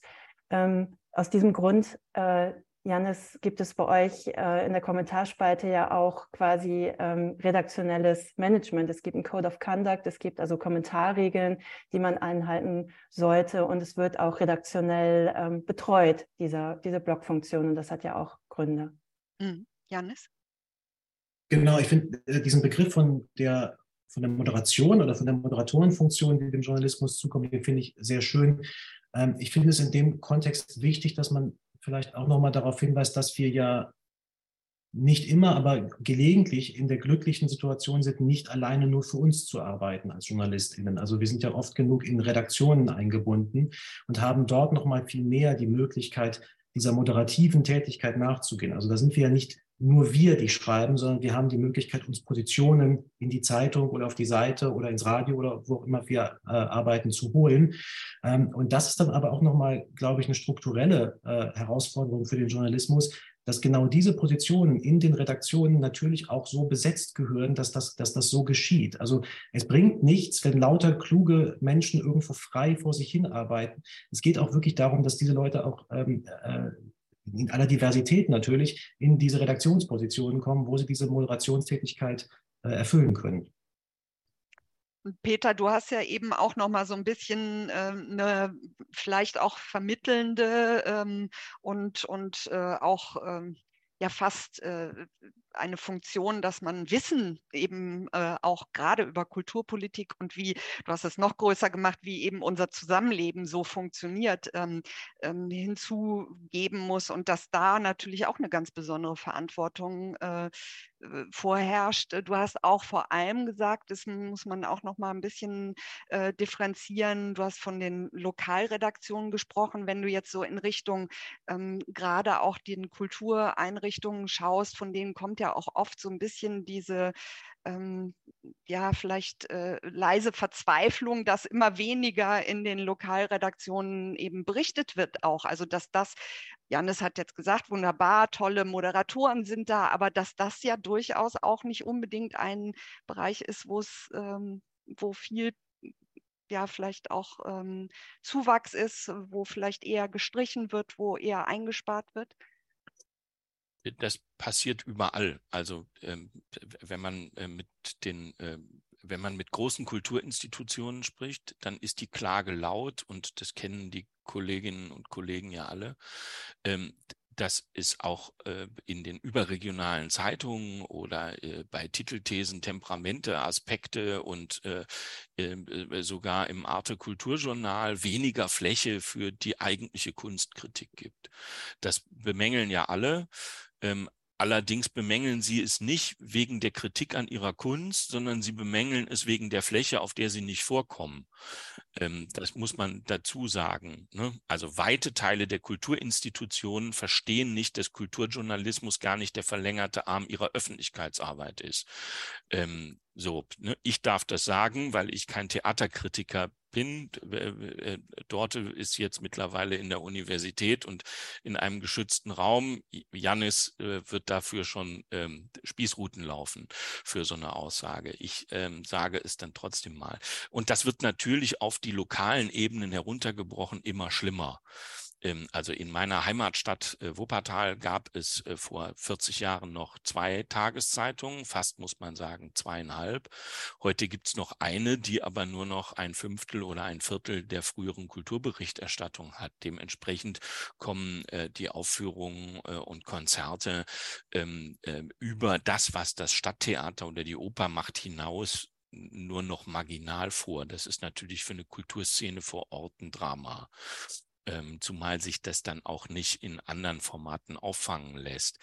Der zweite Punkt, den ich noch aufgreifen möchte, ist das Moderative. Ich finde das natürlich richtig und wichtig. Und zwar da, wo wir über Formen von Meinungsjournalismus und auch ästhetischer Kritik sprechen. Aber das Feuilleton tut ja insgesamt Dinge darüber hinaus, sondern es wirkt ja weit ins Gesellschaftliche. Und da ähm, greifen nicht mehr diese Mechanismen ähm, ähm, äh, des Geschmäcklerischen, sondern da geht es ja auch um harte Fakten und darum, ob Dinge stimmen oder nicht stimmen. Und mitunter habe ich schon mal das Gefühl, dass im Feuilleton die Mechanismen, die Kulturredakteurinnen und Redakteure aus der Kunstkritik ähm, internalisiert haben, dann auch auf alle anderen Sachen angewendet werden. Und das kann man halt so oder so finden. Nee, kann man nicht. Es gibt Sachen, die stimmen eben einfach nicht. Antisemitismus ist keine Meinung. Und andere Formen von Chauvinismus sind es eben auch nicht. Da gibt es nichts zu moderieren, sondern das kann man als Journalistin und Journalist nur noch einordnen und gegebenenfalls auch sagen, das verbreiten wir nicht. Punkt. Genau, Dorte, du hattest eben auch direkt. Ja, jetzt muss ich da nochmal kurz drauf eingehen. Ja. Ich weiß gar nicht, das müsstest du dann nochmal sagen, wer verbreitet hat, dass Antisemitismus nur eine Meinung ist von den großen Zeitungen. Also ich, äh, genau, also ich, ich fand es, um es nochmal konkret zu sagen, ich, äh, diese Moderatorenfunktion sehe ich auch äh, genau, also genau da in diesen Bereichen, also diesen gesellschaftlichen, politischen, technologischen Fragen. Ne? Also moderierend in dem Sinne, dass ich natürlich auch mit einer Meinung reingehe. Eine Meinung hat nichts wiederum Geschmäck, Geschmäcklerisches. Ne? Also das, das, da muss man ein bisschen gucken, dass wir die Begriffe präzise haben. Ne? Also wenn ich eine Meinung äh, preisgebe, ist sie argumentativ natürlich, muss sie belegt sein, wenn ich einen Kommentar schreibe oder eine Kritik. Ne? Also ich muss, äh, ich, ich muss äh, das herleiten können, ich muss es beschreiben können und so weiter. Das, das Geschmäcklerisch ist einfach, wenn ich sage, ja, finde ich super oder nicht super, ne? so und dann irgendwie so ganz komisch schwammig argumentiere. Und ähm, wie gesagt, also moderierend ähm, auch diese gesellschaftlichen Prozesse, moderierend heißt dann auch in dem Dokumentarstreit äh, zu sagen, ich, ähm, wie Janis es gerade beschrieben hat, ähm, ich gebe meine Analyse äh, ähm, der Leserschaft erstmal bekannt, dann hole ich mir nochmal jemanden dazu in einem Interview. Also ich breche das, ich versuche, versuche diesen Diskurs zu untersuchen äh, auf möglichst viele verschiedene Art und Weisen. Und natürlich gibt es Faktisches. Ne? Das gibt ja auch, eine, das ist auch die Aufgabe des Journalisten, äh, Faktenchecks vorzunehmen und, und zu sagen, ja, das ist wirklich faktisch richtig und das ist faktisch falsch. Ähm, du bist in den Netzwerken äh, Korrektiv und, und Netzwerkrecherche ähm, äh, tätig gewesen. Das finde ich ist zum Beispiel was, was im Kulturjournalismus mh, hm, nicht so wirklich gut vorhanden ist oder ausgebildet ist, die investigative Recherche. Ne? Also wirklich zu sagen, ich ähm, äh, schaue mir jetzt mal wirklich äh, auch mal die Zahlen eines Hauses an oder die Machtstrukturen, wenn es um Machtmissbrauchsvorwürfe geht und so weiter. Da würde ich auch sagen, ähm, wäre zum Beispiel was, was wir in München in so einem Studiengang auch nochmal wirklich sehr, sehr gut ähm, vermitteln müssten und, und äh, lehrend äh, dort, dort platzieren müssten, wie mache ich investigative Recherche? Ne? Und gerade auch eben halt in kulturpolitischen Dingen wäre das, wäre das wichtig, meiner Meinung nach. Also nicht nur moderierend, sondern natürlich auch investigative Recherche, aufklärend und so weiter. Also das sind natürlich dann immer, es sind ja immer Facetten an, an Funktionen, die wir da gerade auch abdecken.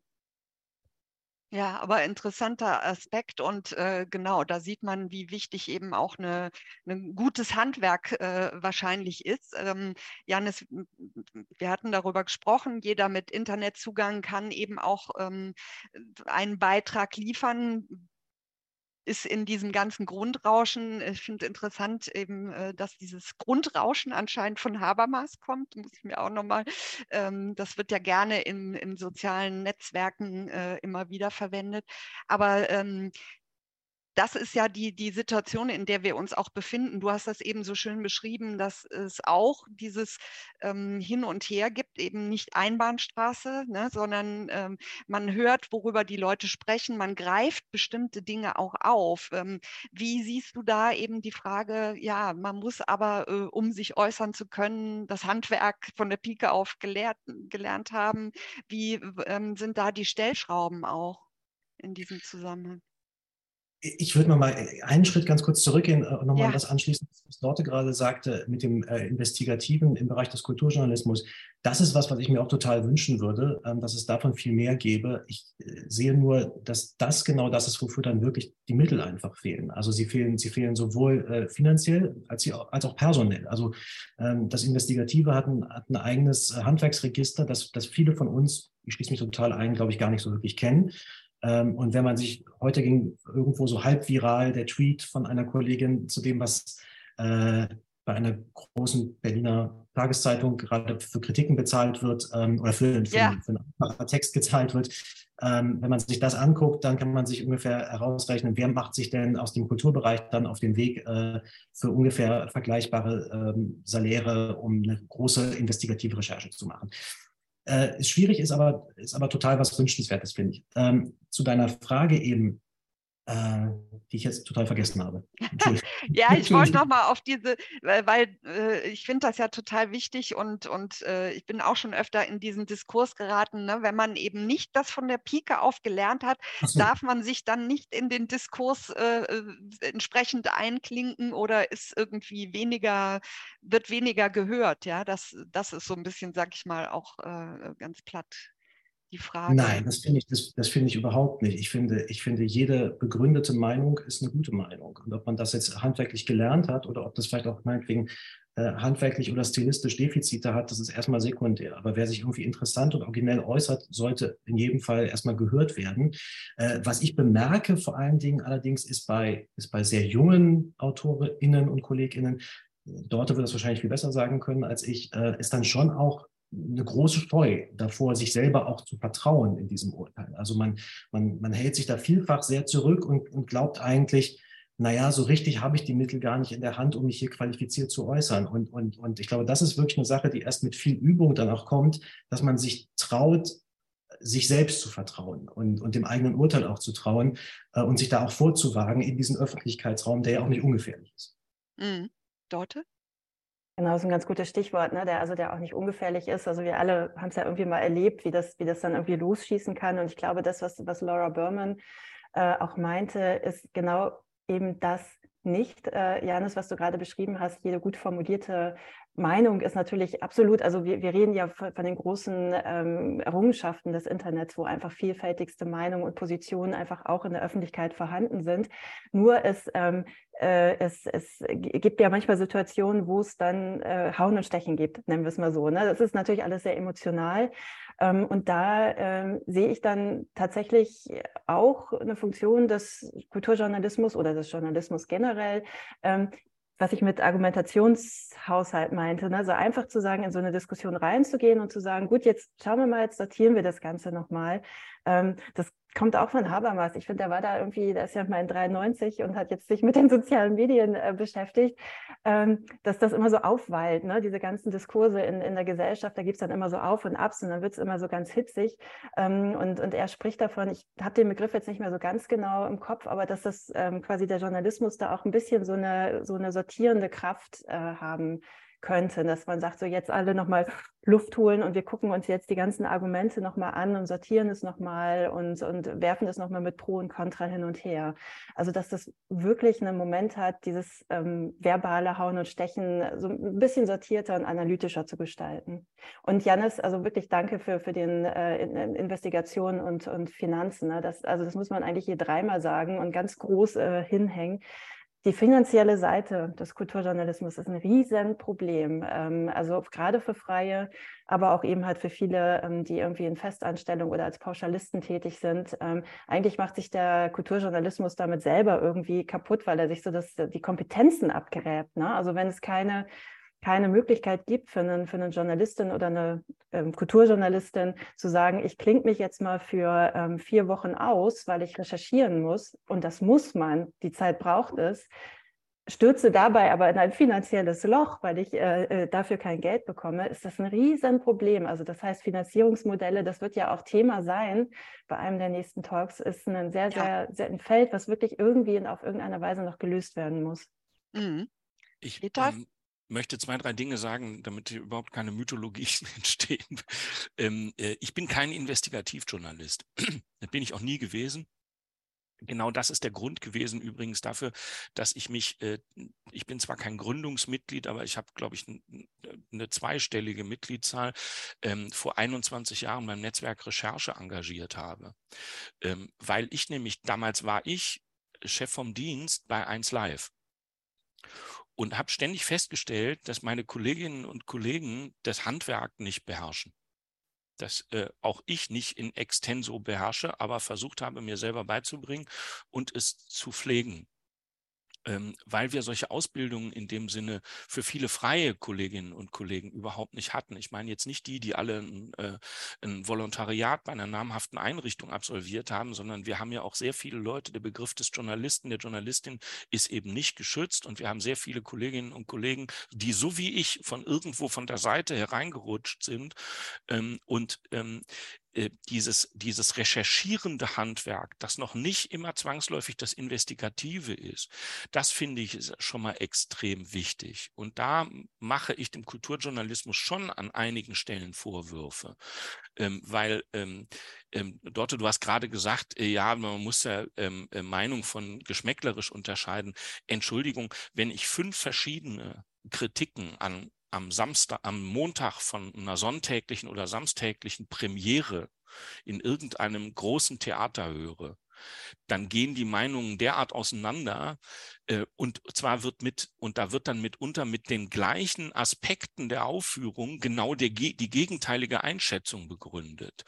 Ähm, und da, da weiß ich dann ganz einfach deshalb, dass der einen Kollegin diese Geschichte schon seit 20 Jahren auf den Sack geht, währenddessen der andere Kollege genau diese äh, künstlerische Ausdrucksform unheimlich geil findet, was ich auch nicht schlimm finde.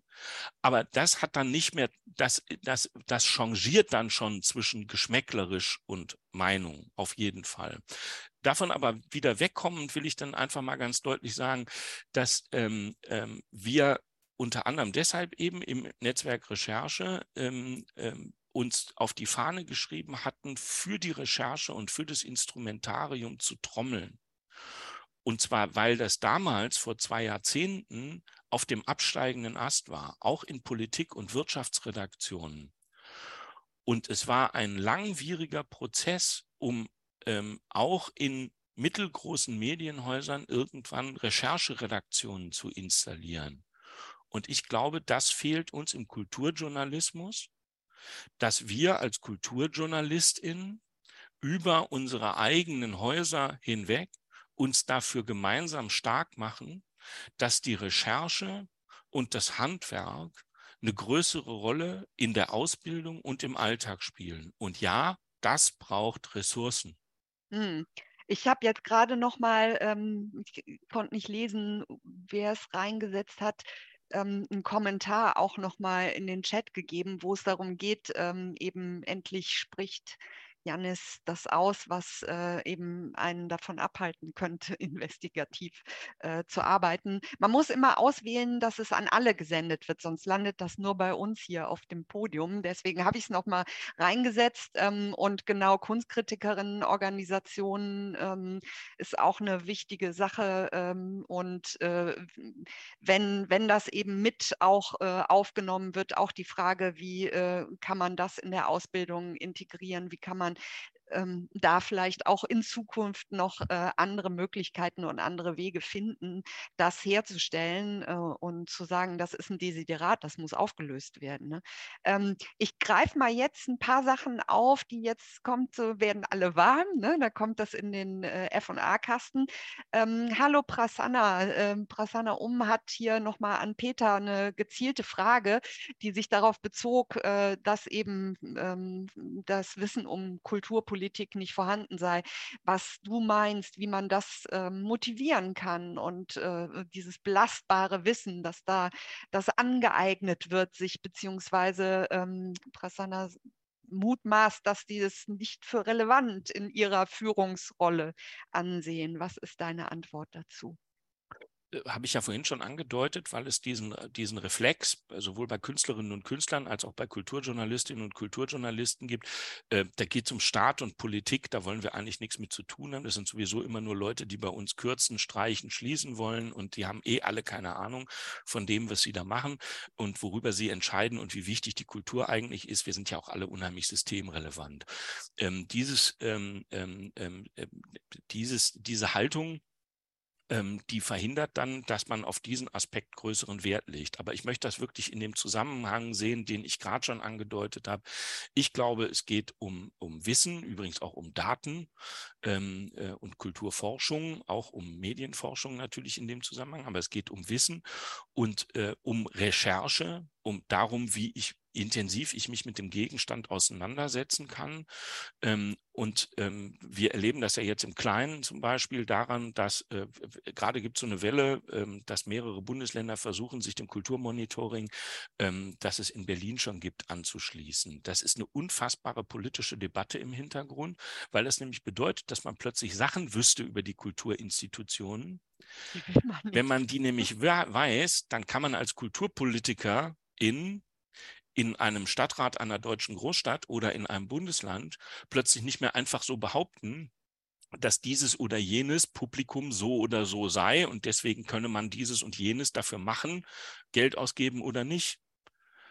Ähm, da hat sich die frühere Kulturstaatsministerin zwei, also Monika Grütters, zwei Legislaturperioden mit Händen und Füßen und allem, was sie hatte, gegen gewehrt, um ein bundesweites, von ihr initiiertes Kulturmonitoring einzurichten. Das stand zweimal im Koalitionsvertrag. Das ist der einzige Auftrag aus dem Bundesregierungskoalitionsvertrag, den Monika Grütters einfach ignoriert hat. Voll, vollkommen. Weil das nämlich bedeutet, dass Kulturpolitik plötzlich daten- und konzeptbasiert stattfinden müsste und nicht mehr ideologisch gesteuert. Das kommt natürlich nicht so gut an. Ja, ideologisch gesteuert. Die Haltung, die Frage der Haltung. Es ist auch eine, eine wichtige Sache. Ähm, ich nehme nochmal damit, äh, oder Dörte, hast du die Hand gehoben? Ja? Okay, wolltest darauf was sagen?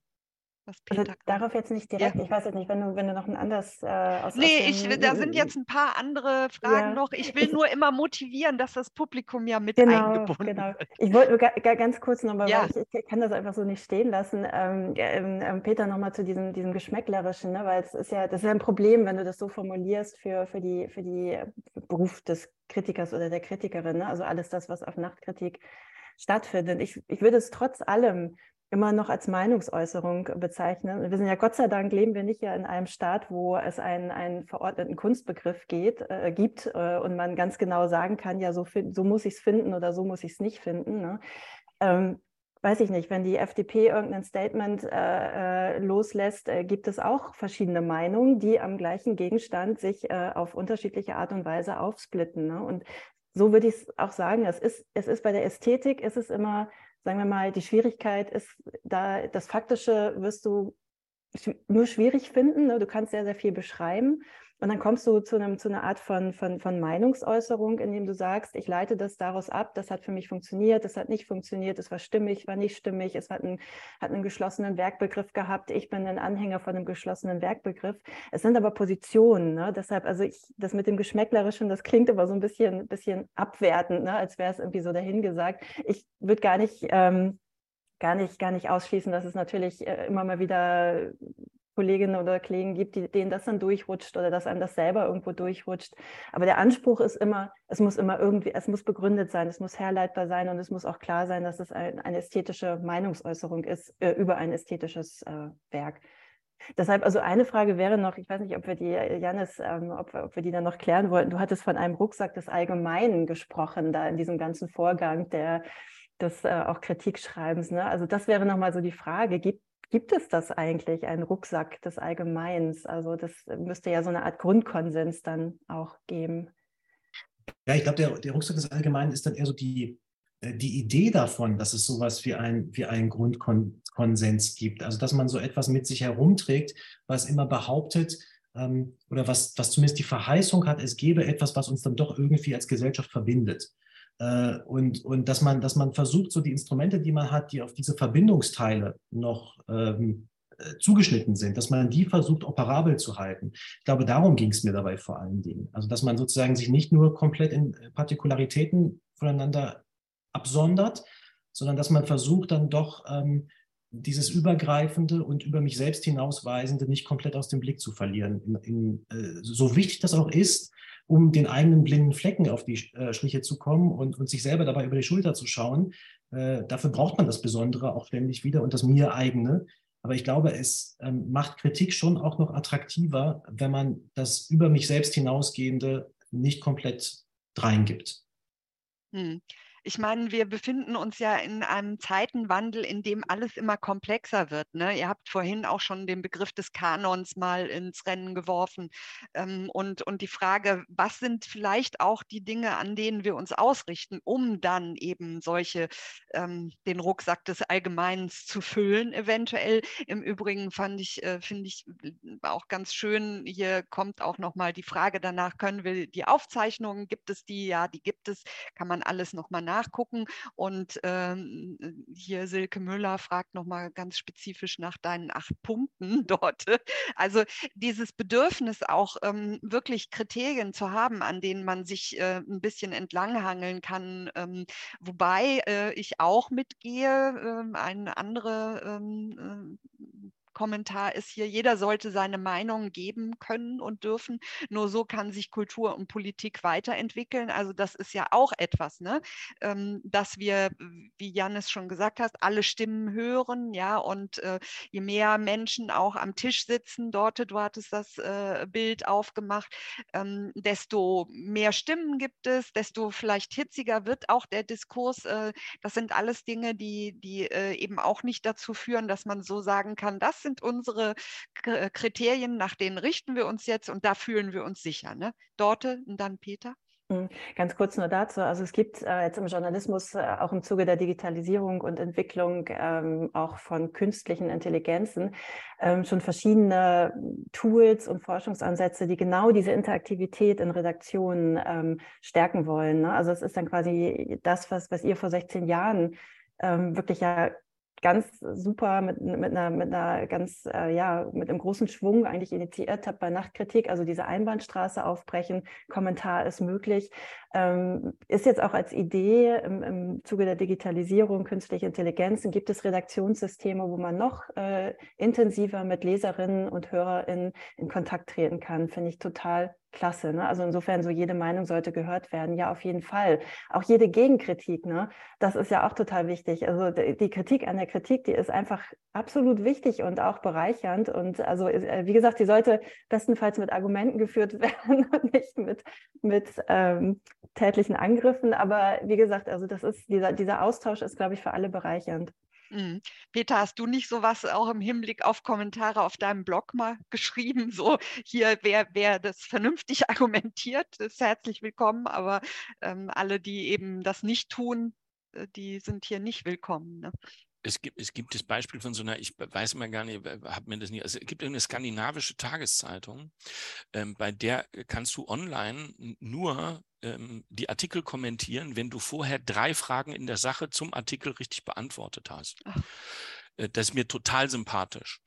So, ne? Ich bin ja, ich bin für Zugänge, also ich bin für Zugangskontrollen. Ich bin an der Stelle für. Gatekeeping. Ich bin nicht dafür, dass tatsächlich jeder gehört werden kann weil ich glaube. Du bist nicht dafür. Nein, ich bin nicht dafür, dass jeder mhm. gehört und jede gehört werden kann weil nicht jede Äußerung ist eine fundierte Meinung. Mhm. Ich höre, ich höre ständig Dinge über dieses oder jenes, die, die, keine Meinungen sind, sondern die schlicht und ergreifend, also in den Medien, darüber reden wir jetzt, wir reden jetzt über Kulturjournalismus.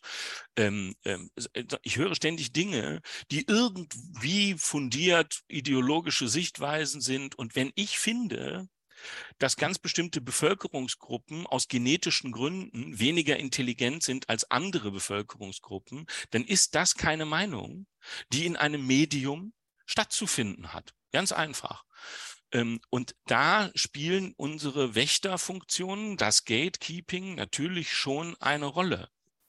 Und da muss nicht immer alles strafbar sein. Deswegen, äh, das ist ja ein Teil der Problematik, die wir in den sozialen Medien haben, weil alle Äußerungen hierarchiefrei nebeneinander stehen. Äh, entsteht der Eindruck, die seien alle gleich viel wert. Hm. Das ist aber tatsächlich nicht wahr. Und da unterscheidet sich Journalismus von dem, was wir an einem Kaffeetisch oder an einem Abendbrottisch machen. Da muss ich natürlich ertragen, dass mein Gegenüber die absurdesten Sachen sagt. Ja. So, da kann ich nichts also dran ändern super Position, der, der Chat läuft jetzt gerade über. Weil genau deswegen ist, machen wir das ja. Super, super. Janis, es zuckt es auch schon in den Fingern. Äh, in, in, Verteidigung der sozialen Medien äh, gerne sagen, dass ich glaube, dass es nicht stimmt. Äh, ich glaube, die sozialen Medien finden ihre sehr eigenen Formen der Diskurskontrolle. Äh, die sich zum Beispiel darin auch zeigen, wer, wer folgt, wer folgt wem, wie viele folgen wem, welche Validität bekommt diese Stimme dadurch, welche Reichweite bekommt diese Stimme dadurch. Das ist natürlich eine sehr andere Form der Diskurskontrolle, als sie durch Gatekeeping in Gestalt einer Redaktion zustande kommt. Aber es ist auch, es ist auch eine Form von, von Absicherung und von, von ähm, Meinungshoheit und Stimmhoheit in so einem Diskurs, die aber auf eine sehr andere Weise hergestellt wird. Ähm, ich wollte dazu noch mal kurz sagen, äh, wegen äh, der Gegenrede auf Nachtkritik. Äh, wir bringen auch nicht alle Stimmen übrigens zu Gehör. Also wir hören uns alle Stimmen an, indem wir im Backend unserer schönen Seite sehen, wer sich da wozu, auf welche Weise äußert. Und dann ähm, gehen wir da auch durch noch, durchaus noch mal durch und schmeißen auch jede Menge Kram wirklich vorher raus, bevor er äh, rausgeht oder im Ganzen raus und es geht dann gar nicht mehr raus. Ähm, also das ist, glaube ich, auch tatsächlich äh, im Rahmen einer, einer seriösen Pflege so einer Seite auch einfach nötig. Also das, das es, es, kommt, es kommt längst nicht alles raus, was da kommentiert wird. Und nur das meinte ich. Also eher so eine Filterfunktion als so dieses, ne, weil hier schon gesagt wird, willst du verschulten Kulturjournalismus ähm, dort äh, äh, Genau, aber das, das, da würde ich jetzt auch nur bestärken. Also da, da geht es eigentlich, äh, eigentlich um die Spielregeln. Also ganz mhm. blöd formuliert, ne? Also wie reden wir miteinander, ne? Und was sind da, was sind da die Spielregeln? Und die Spielregeln bedeuten auch, dass wir uns im Rahmen der demokratischen äh, Grundordnung be be be äh, bewegen und, und ähm, ja, also, also allgemein, also da vielleicht auch nochmal dieser allgemeine Konsens, äh, wie gehen wir miteinander um? Und da hat äh, Antisemitismus und Rassismus und, und alle anderen Arten äh, nichts, nichts zu suchen. Ne? Also ich glaube, die Verabredung müssen wir treffen, wenn wir jetzt sagen, alle, alle ähm, müssen gehört werden und so weiter. Ne? Die, also ich glaube, diese Verabredung hat man. Und dann habt ihr natürlich als Medium Nachtkritik nochmal ähm, natürlich die Möglichkeit, eben diesen, diesen ähm, Kommentarregeln einzuführen und zu sagen, das sind unsere redaktionellen Kommentarregeln und das ist äh, die Art und Weise, die Spielregeln, mit denen wir uns hier unterhalten wollen dann. Ne? Mhm. Aber Peter?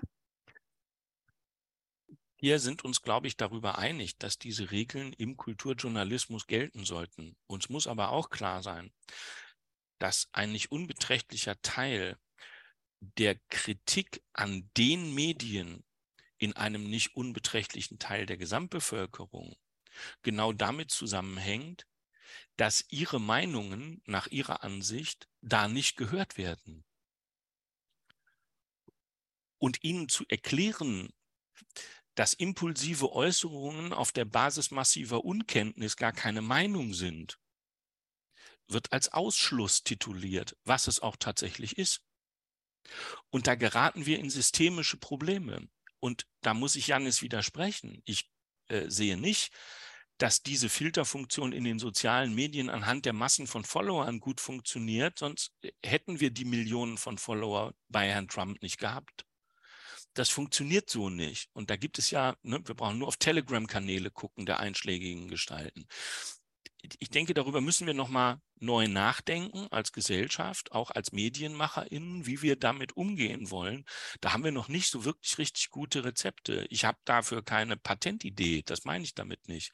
Setzt ich glaube aber, da, der Diskurs existiert. Ja, es setzt natürlich auch eine gewisse Kompetenz voraus, ne? Sowas beurteilen zu können. Wer hat so und so viel Follower, eben Trump-mäßig und äh, wen muss man dann eben trotzdem als eben nicht die richtige Instanz sehen.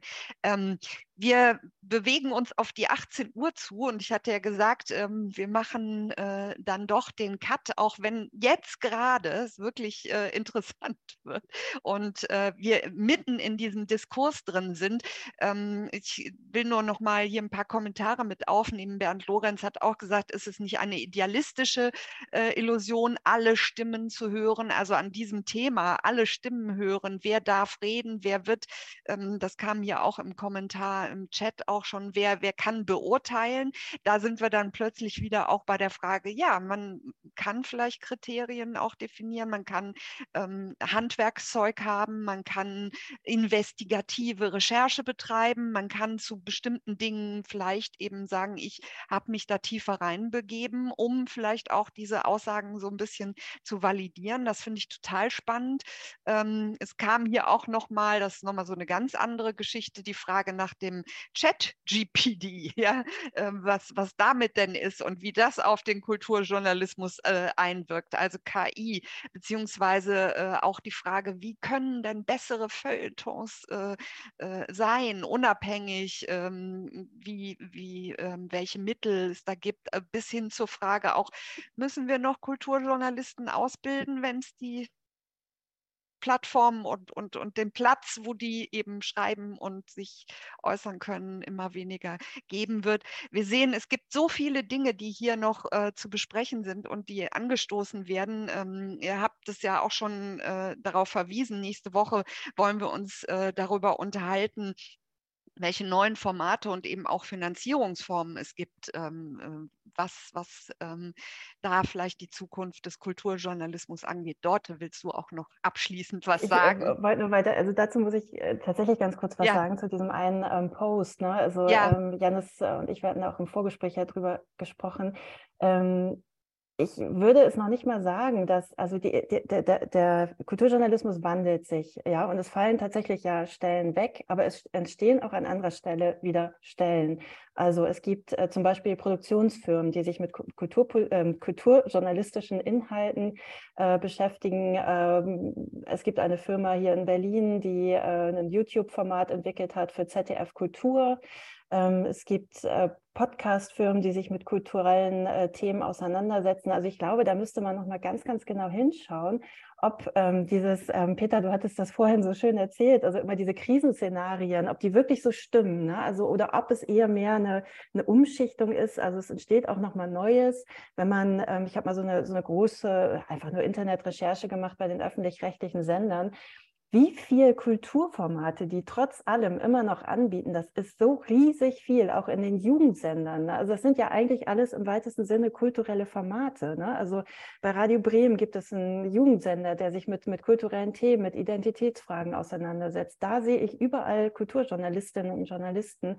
Ich würde also das nur als Ende so schwarz nicht zeichnen, sondern einfach nochmal vielleicht ein bisschen genauer hinschauen eben nicht die klassischen Sachen, Zeitschrift, Feuilleton mhm. äh, in der Zeit oder in der FAZ und so weiter, sondern auch in die anderen Richtungen blicken. Im letzten und auch diese Talk. Kollegen gehen in Rente, ne?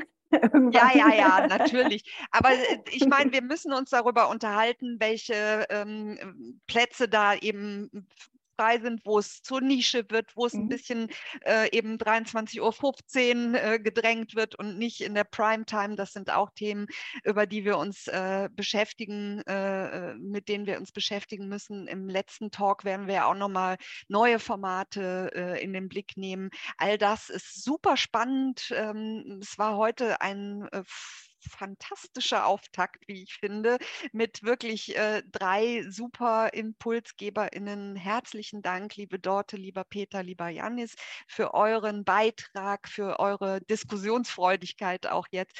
Vielen Dank auch an alle, die uns hier zugehört haben. Ähm, man muss ja immer so ein bisschen warm werden und dann kommt so viel nochmal ähm, auf. Wir schauen uns das gleich auch nochmal im FA-Kasten an, was wir vielleicht in die nächsten Talks mitnehmen. Seien Sie nächsten Dienstag wieder mit dabei. Da freue ich mich sehr und ich sage schönen Abend in die Runde. Vielen Dank.